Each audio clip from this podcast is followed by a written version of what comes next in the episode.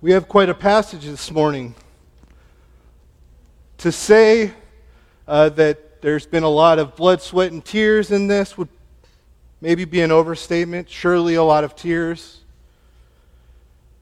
But I hope this morning that we would all see and experience an amazing thing. That is, that we would understand what it is to praise God. In less than five weeks from today, we will see a major shift in our country. It will be centered in major metro areas, primarily those with college campuses at the center. And it won't look the same, but it'll be, it will outbreak both on, to homes on your street and on mine. It will overload infrastructure. It will bring people together. It will keep some apart. It will impact businesses across the country, both stimulating their revenues and limiting productivity. There's nothing new about this that's coming.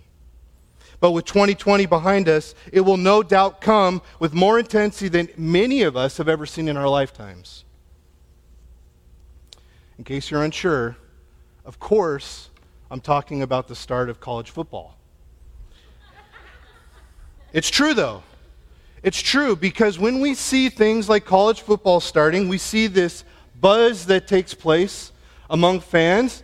We see how businesses shift into whole new seasons in the economic year. We see revenue spike. We see people all of a sudden pulling out shirts that they haven't worn all year and somehow coming together and finding the same restaurants, the same places, and all for this sport. And it doesn't just have to be college football, right? It, it can be anything.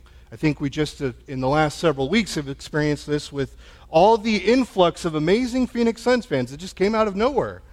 We all know this, right? That is, you see, we are a people that love to be fans. And as fans, we don't just celebrate what we love, what we like, we associate ourselves with it.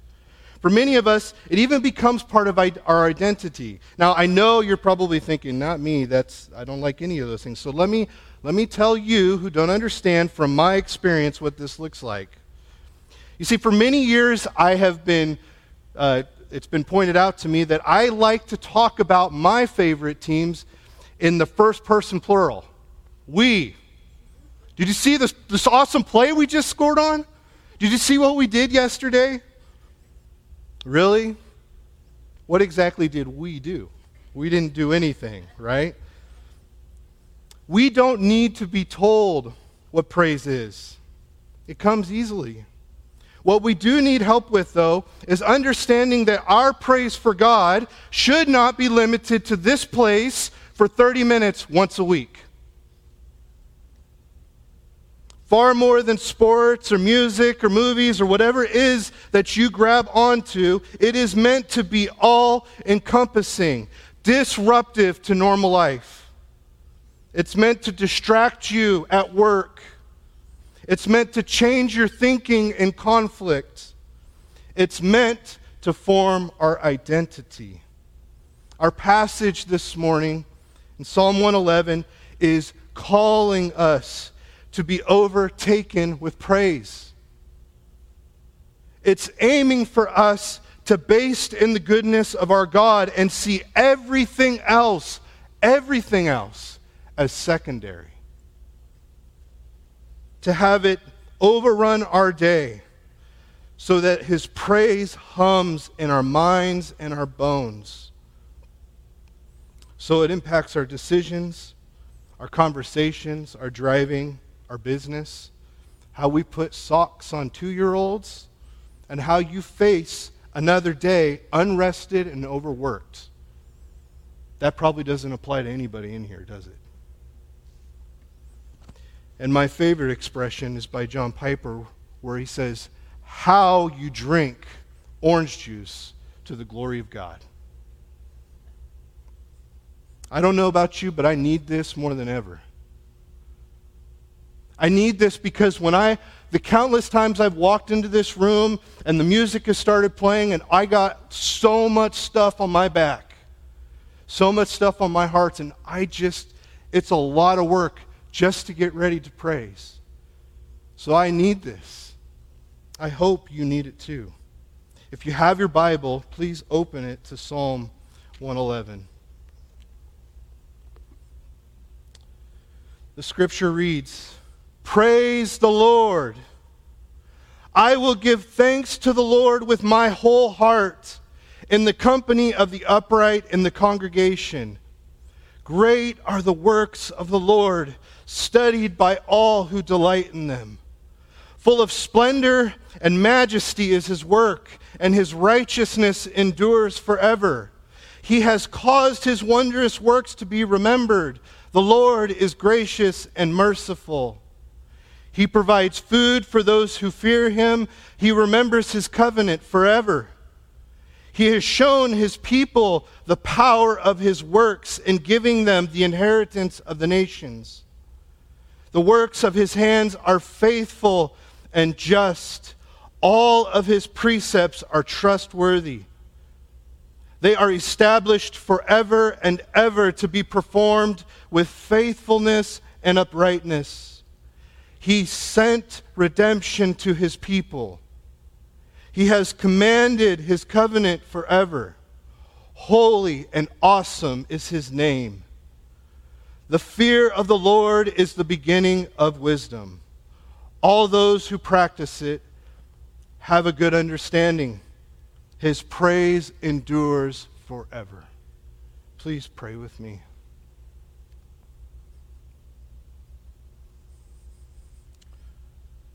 It is a good thing, Lord, that we read your word and not our own speculation. Lord, so I pray now, or in the way that only you can do, you would change us in hearing it.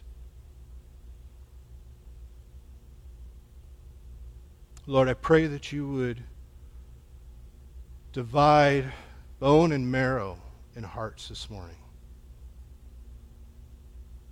Lord, I pray that the sharpness of your word would pierce us all. And I pray, Lord God, this venture, this, this task, Lord, to praise you as we ought to, Lord, would be absolutely by your power and your grace. Lord, we need you. Please change us. Please change us, Jesus. In your name we pray. Amen. Amen. If you're like me, when you hear this opening refrain to praise the Lord, you think, yeah, sure, okay, that's good, right? Because that's kind of what we say. When your car starts, praise the Lord, right? When you get that thing in the mail that you've been waiting for and it's a little bit more than you thought, praise the Lord. There are all sorts of things that we throw out this phrase, praise the Lord. But it's sort of become this like affirmative statement, right? This idea of, I'm happy, this is good, great. But how come it is inappropriate when someone says, My car won't start? Praise the Lord. Why is it that when that check doesn't come, or it does, and it's far less than you expected, we don't say, Praise the Lord? That is because we have taken this term and we have changed it. It no longer serves the purpose of what we see in the text here because none of those things is what the psalmist has in mind. This is a call to worship. This is the psalmist telling the people all of us saying, all of you, all of you, everyone, praise the Lord. Position yourself to see and to praise him. And so this morning, when we read this text, we are hearing the call of the text. We are hearing the call of Scripture calling you, calling me to praise him, to give God all of his praise. And it is good that we would hear this because we don't often, just like we don't understand, we, we misuse the term very often, we don't often understand what true praise really is. We don't. And I think the text is going to help us. It's going to show us, at least in three ways, that true praise is going to impact our lives.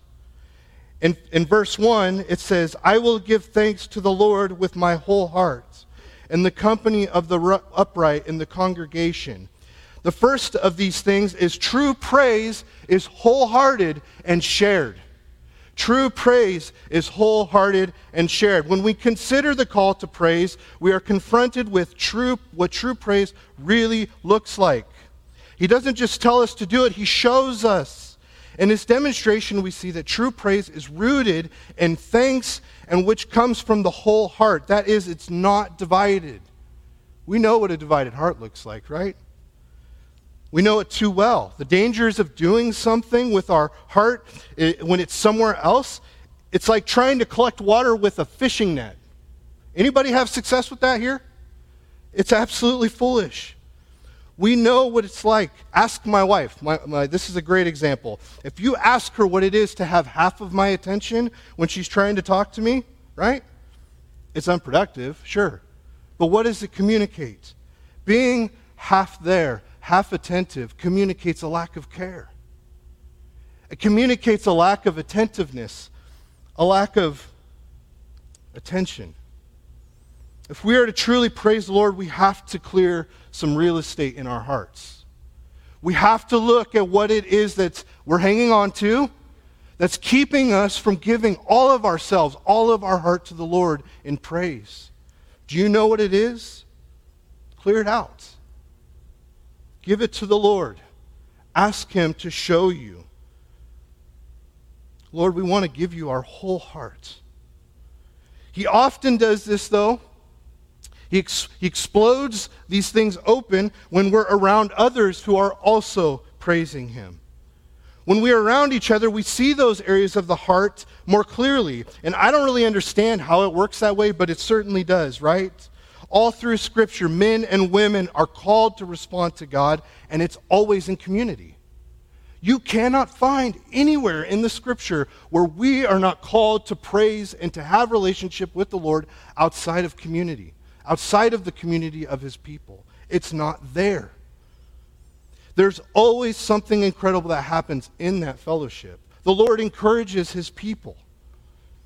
It's like our praise somehow is multiplied when it's shared. Something happens when we see and rejoice in the Lord together, one another. It's like after the game.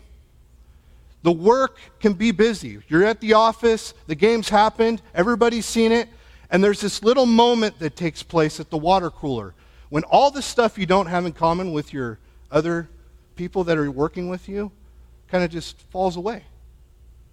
You're at the water cooler, and what's in common at that moment for us is Jesus. You see, when we're together, all the other stuff falls off. And you see that. You see where your heart is not completely devoted because it becomes so apparent when we're with, together, with each other. And this is how praise works, right? In that gathering, we see this combustion of joy that can't be contained. You see it every week as we praise together. It produces singing, sure, but it also tear, it, it, it, causes tears of joy. It warms our soul. It softens our heart. It exposes vulnerability. It does something almost, almost nothing else can do. It pulls our eyes off of everything else and it focuses it on Him, on the Lord. That cannot happen half hearted. That requires a whole heart, and that requires a community to share it with.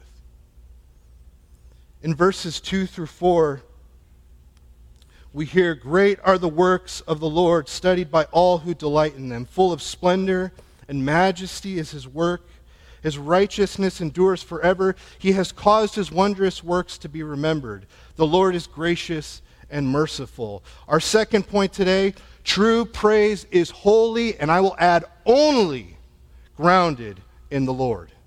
True praise is wholly grounded in the Lord. I wrestled really, I, I, I wrestled a lot with that because we praise other things, right?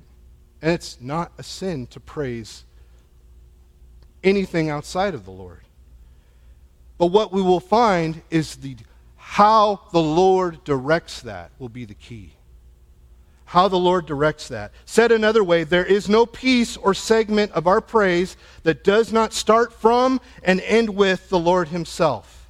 He is the initiator and recipient of all we offer in true praise. The author shows that in the unpacking of all that the Lord has done in this text. He shows us that that what he has done is not the end of it. What he has done is meant to point us to who he is. He is putting all of his deeds to work, all of the many things to go on, all, that go on all around us all the time. The many things that we take for granted all around us, like screaming glory all the time, and we just we miss it everywhere, right? When's the last time you woke up and the sun didn't rise? Or the last time you woke up and your lungs weren't functioning? That happens, I get it, right? But for most of us, it works. Or the way, even now, as your respiratory system and your pulmonary system and everything is doing as it ought. The author of Hebrews put it very clearly. The Lord holds all things together by the word of his power. And these things are happening around us all the time, and they are meant to do a job. They are meant to cause us to see and to revel in all that He is, in His glory, in His beauty. For us to rejoice in them, to study them, is for us to be able to see they all point to the Lord. They are meant to take us there to lay us at his feet and to observe all of the ways that he cares for us. Yes, but we see even more who it is that cares for us. Their end is to glorify them, glorify him. The Lord is righteous and he always will be. The works of him show this because it will never be stopped. It's amazing to think that we can look at the works of the Lord in the text and see that the righteousness of the Lord will never end. He will never be corrupted. He will not be persuaded to abandon what is right. His righteousness endures forever. When I think about my deeds and what it says, it says Jeff Palin has the righteousness of a doorknob. That's what it tells us.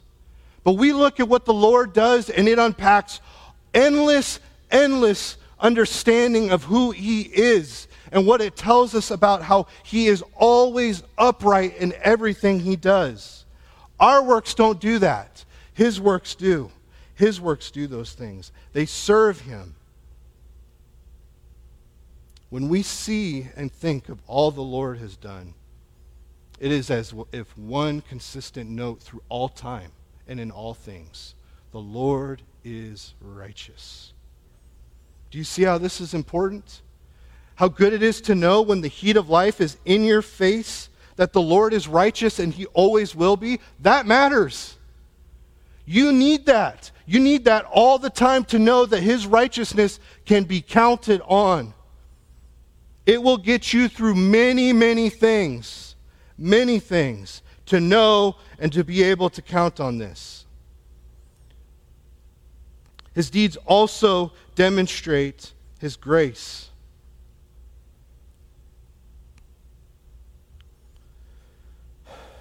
He never lets us forget how he has rescued us. The text says that he reminds us of his wondrous works. This term wondrous works is not like the previous. With the previous, we're given this reference, this idea of the things that are humming and buzzing all around us all the time. But his wondrous works, those are those incredible moments when you really question what is and what is not possible. You know what I'm talking about, right? These radical infer- in- interventions of God.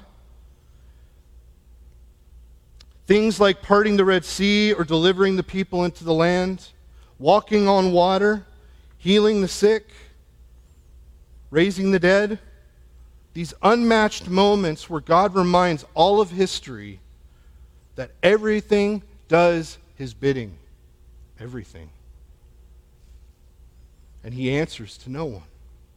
Not to death, not to sickness, not to illness, not to waters, not to Pharaoh, and not to anything. It seems odd the author would have to tell us to be, that we need to be reminded of this, but I think there's something else going on here. For the people of Israel, every year during the Passover, they would remember how they were delivered from slavery into their own land. That is because the Lord instructed them to. Namely, He wanted them to see through the Passover meal His grace, his goodness to the people to rescue them, not after they had performed obedience in the law. But before any of that, he demonstrates to him that he is righteous and he is gracious, even though they brought nothing to the table. Is this ringing any bells? For their own good, they would know the Lord, and for his glory, he would bring them out of Egypt. So he helps us to remember. He reminds us so that we would not forget the wonderful delivery of the Lord.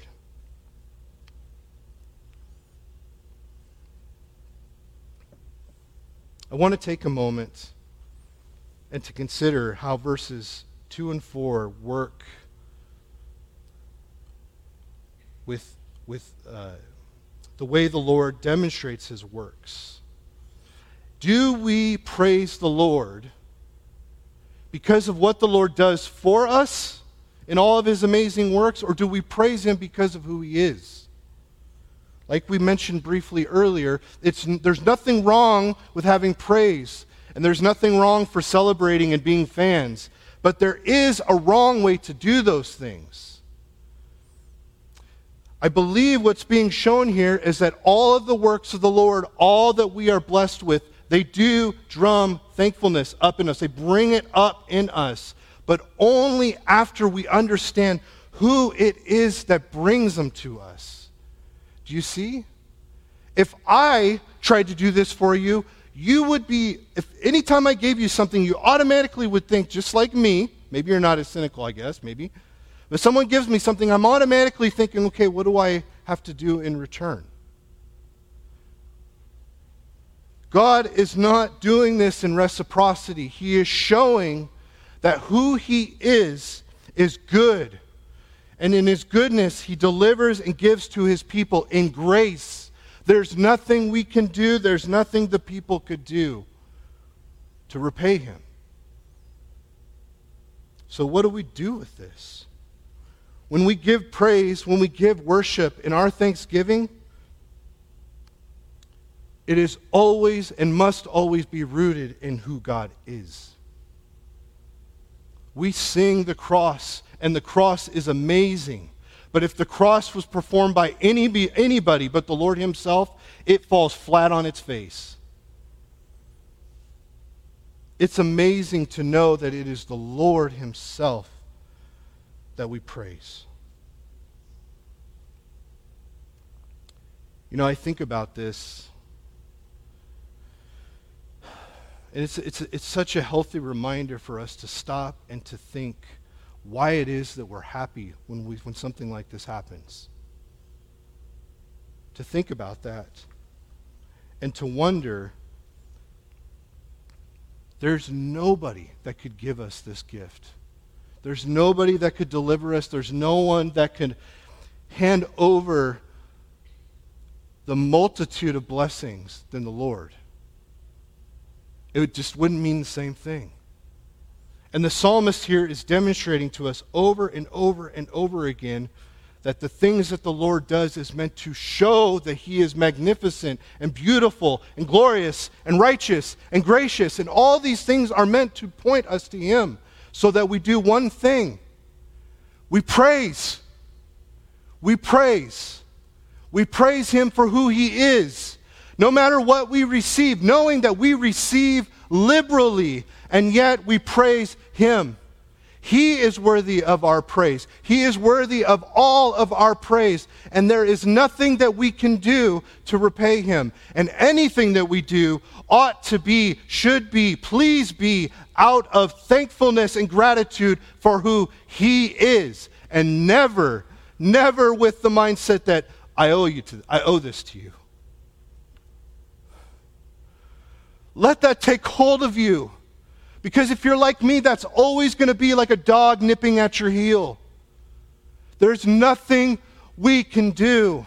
Jesus is lavishing his love on us, not because of who we should be, right? He loves us because of who we are right now, because he was who we should be. Do you see this? Praise the Lord.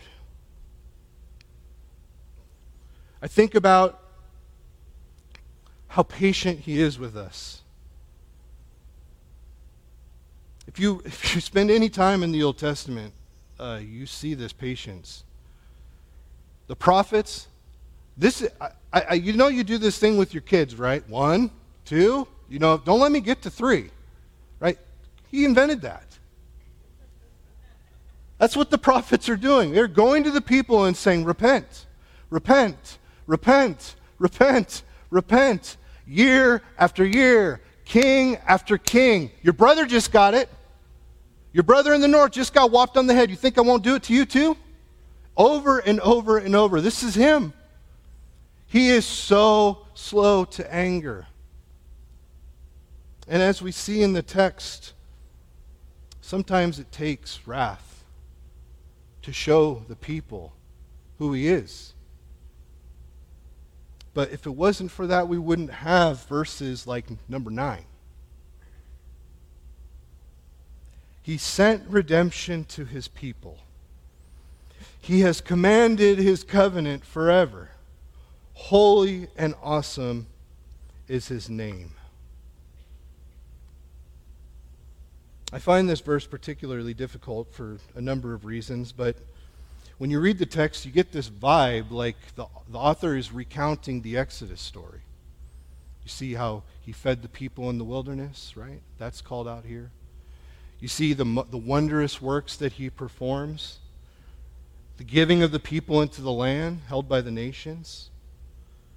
All of those things coming up to this verse 9 that says he delivers redemption, right? That's not how the story goes. If it's the Exodus, he's not, it goes the other way. He redeems them out of Egypt and then into those things, right? But maybe this is there because that's not what it's talking about. That's probably what it is. Just going to throw that out there. Instead, you see, after all of those things, the people, after they had experienced all the good deeds, all the amazing things, and the Lord has over and over and over again to the people and amongst the nations shown his character, they rebelled. And that wrath we talked about, it shows up. But verse 9 tells us that's not the end of the story, right? It tells us there's something else that's coming. And if you look, I believe that is casted to us to see in Ezekiel 36. Ezekiel 36 is something that is written, taking place as Jerusalem, the last of the people, are being carried off into exile. And it says this Therefore, says, say to the house of Israel, Thus says the Lord God, It is not for your sake, O house of Israel, that I am about to act, but for the sake of my holy name, which you have profaned among the nations, to which you came, and I will vindicate the holiness of my name, which, which has been profaned among the nations, and which you profaned among them. And the nations will know that I am the Lord, declares the Lord God, when through you I vindicate my holiness before their eyes. I will take you from the nations and gather you from all the countries and bring you into your own land. I will sprinkle clean water on you, and you shall be clean from all your uncleanness. And from all your idols I will cleanse you, and I will give you a new heart and a new spirit, and I will put within you.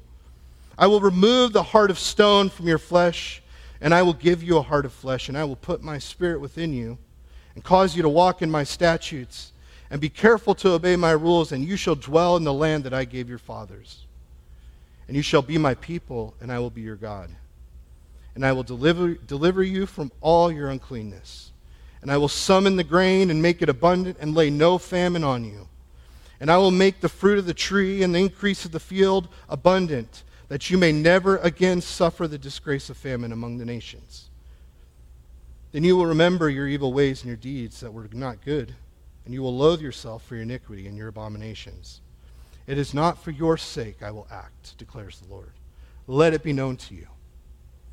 Be ashamed and confounded for your ways, O house of Israel. The Lord sends redemption to his people for his name's sake. He rescues his people if you've not seen it yet, this is our story. This is our story. Yes, we're reading about the people of Israel, but we, we have been brought in by the true faithful Israelite.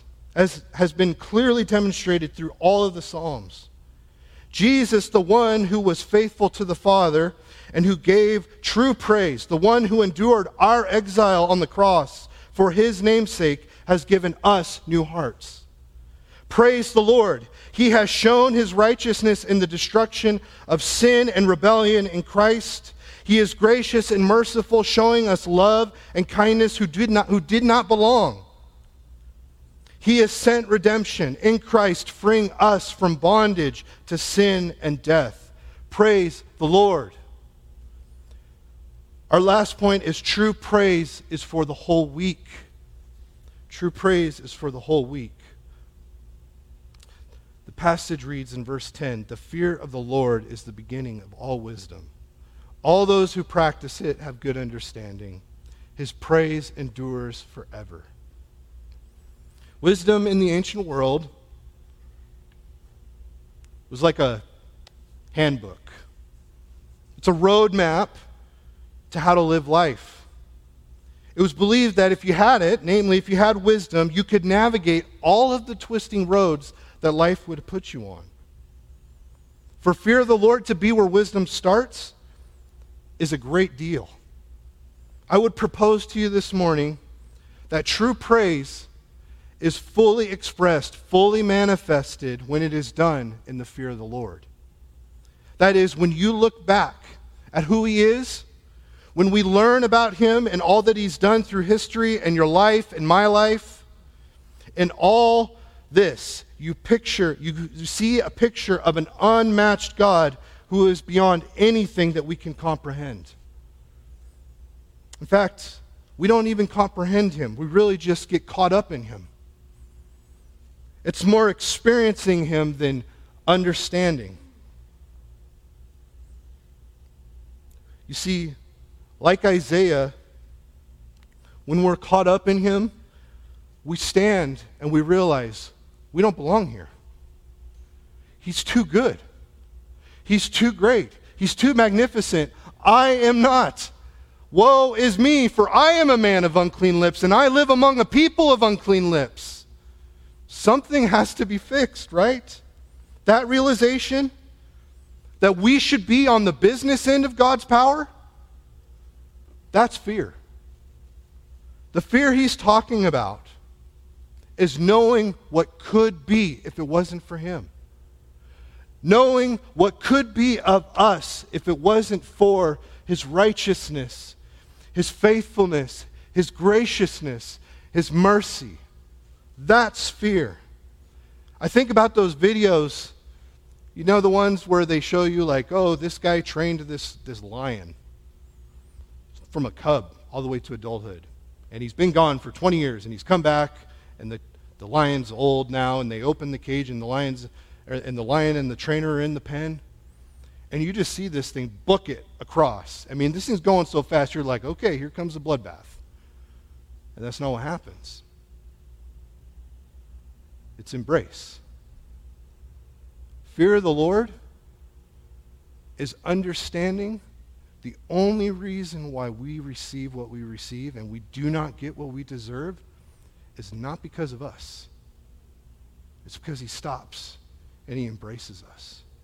He loves us. He brings us in, and He calls us His own. That's the fear of the Lord. And when you live like that, when you know that, when you know how He relates to us and that it has nothing to do with whatever we're going to bring to the table, that changes everything. Just like the football fans, right? The way you drive changes. The way you go to work changes. The way you conduct business changes. The way you do a fight changes. And you still have them. All of that is turned upside down. It disrupts your day. It robs the spotlight of all other distractions. It catches you when you're in fear and reminds you of his power and, its might, and his might, of the one who loves you. It digs us out of our sadness and it releases us to be free from it. We may not wear jerseys, but those of us who have been retrofitted, with a new heart? We know one another because of the praise of the Lord. We can't fabricate that. You can't make that up. There's no pretending. Do you praise Him with your whole heart? Do you praise Him or do you praise His gifts?